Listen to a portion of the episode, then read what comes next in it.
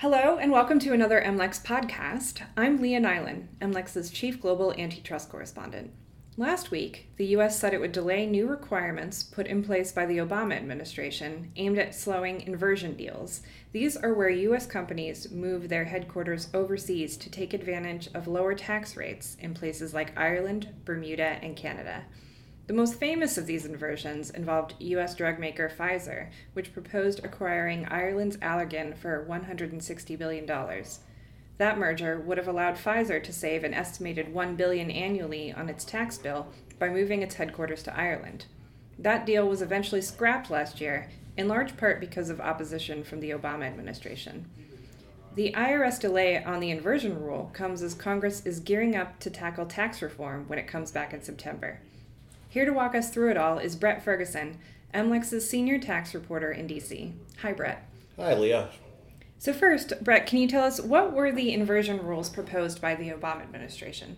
Well, let me start by saying these rules are just a complex beast of a package that, that the Obama administration put together. And it's, it's worth saying that there's nothing simple when it comes to international taxation. And that's reflected when you read through these rules. I just sat through a, a 90 minute webinar the other day uh, all about these rules and their effect on, on M&A deals. And they barely scratch the surface on what, what these rules do and how people are supposed to react.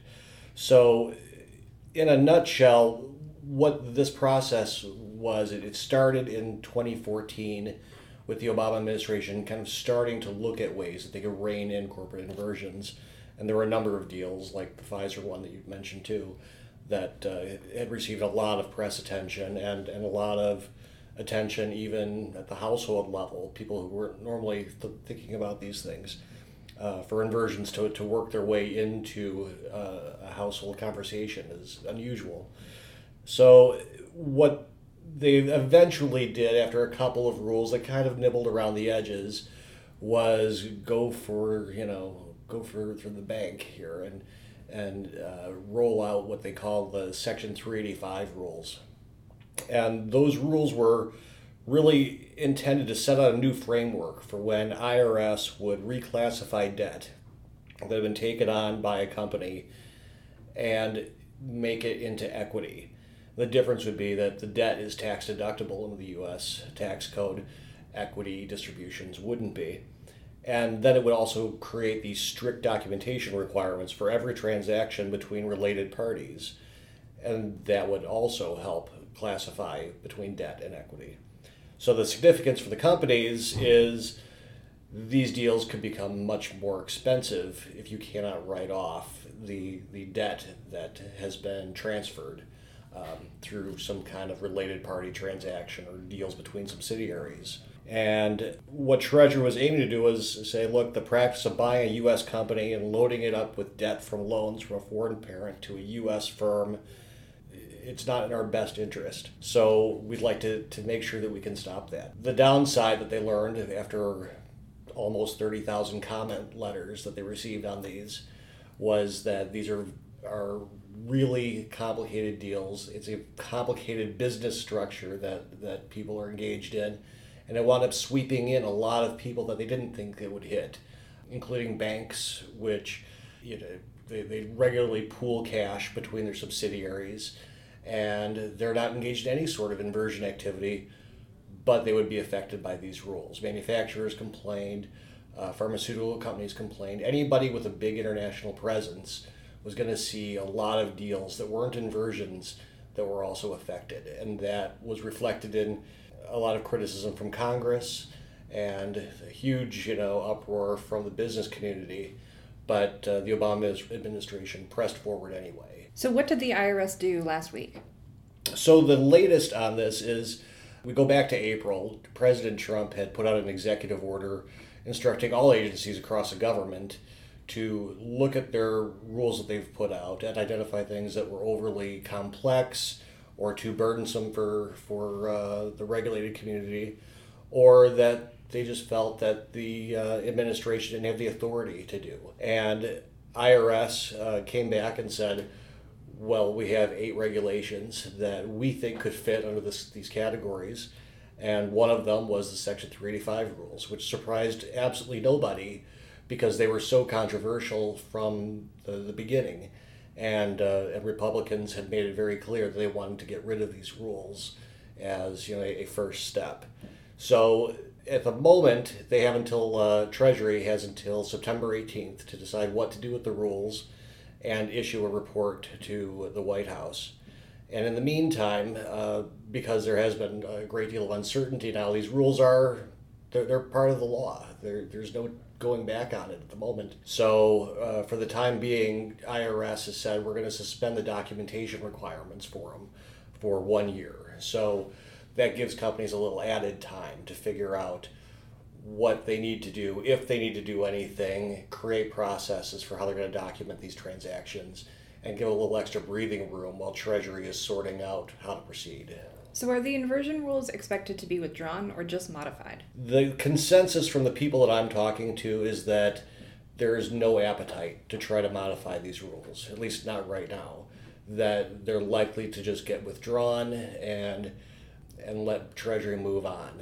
That these are so complicated that any effort to actually try to modify them into to something that's more palatable for people is going to be uh, it's just a huge undertaking.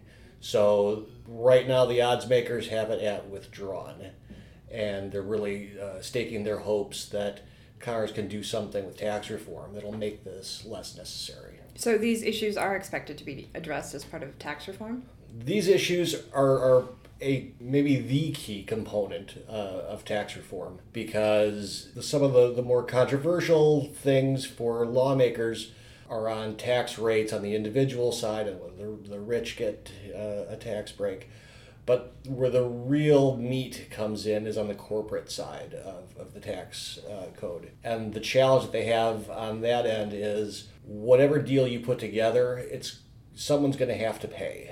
And and one industry is going to lose another one's going to win. And once those fault lines start to appear it's going to be a, a big challenge for lawmakers to combat them and find a way forward as it is now the president's looking for a 15% corporate tax rate which would take it from 35% uh, which is among the highest uh, uh, tax or statutory tax rates in, in the world to among the lowest. The problem there is not many people think that you can get to a 15% tax rate. The House Republican plan had, had been looking for a 20% tax rate, and that was largely based on their uh, plan to move ahead with a border adjusted tax that would uh, essentially replace the corporate income tax with a 20% import tax and that would fix a lot of these problems that corporations have uh, and, and a lot of the, the competition issues that lead to inversion structures. But it was a, a deeply unpopular idea. And so Republicans have scrapped the, the border adjusted tax idea, and it's just left a void at the moment. So they, they need to figure out how they're going to proceed with that and how they're going to wind up creating a tax system that takes away those incentives for companies to leave the U.S. So, what's the latest on where tax reform stands in Congress? There's currently a lot of uh, negotiations going on at the staff level so far. Um, Republicans are planning on, on meeting at the Reagan Ranch in California later this month uh, to try to channel some of the, the spirit of the 86 tax reform package and, uh, and hope that good things will, will come out of that. Um, they're hoping that shortly after Labor Day that they will have agreed on a, a general outline of what a tax tax package needs to look like, and then they can come back and start doing uh, markups in the House Ways and Means Committee in September and hopefully pass it by October and uh, move it through the Senate by November. That is by all accounts, a really aggressive timeline for tax reform. And it's especially uh, aggressive since nobody knows what the package could look like.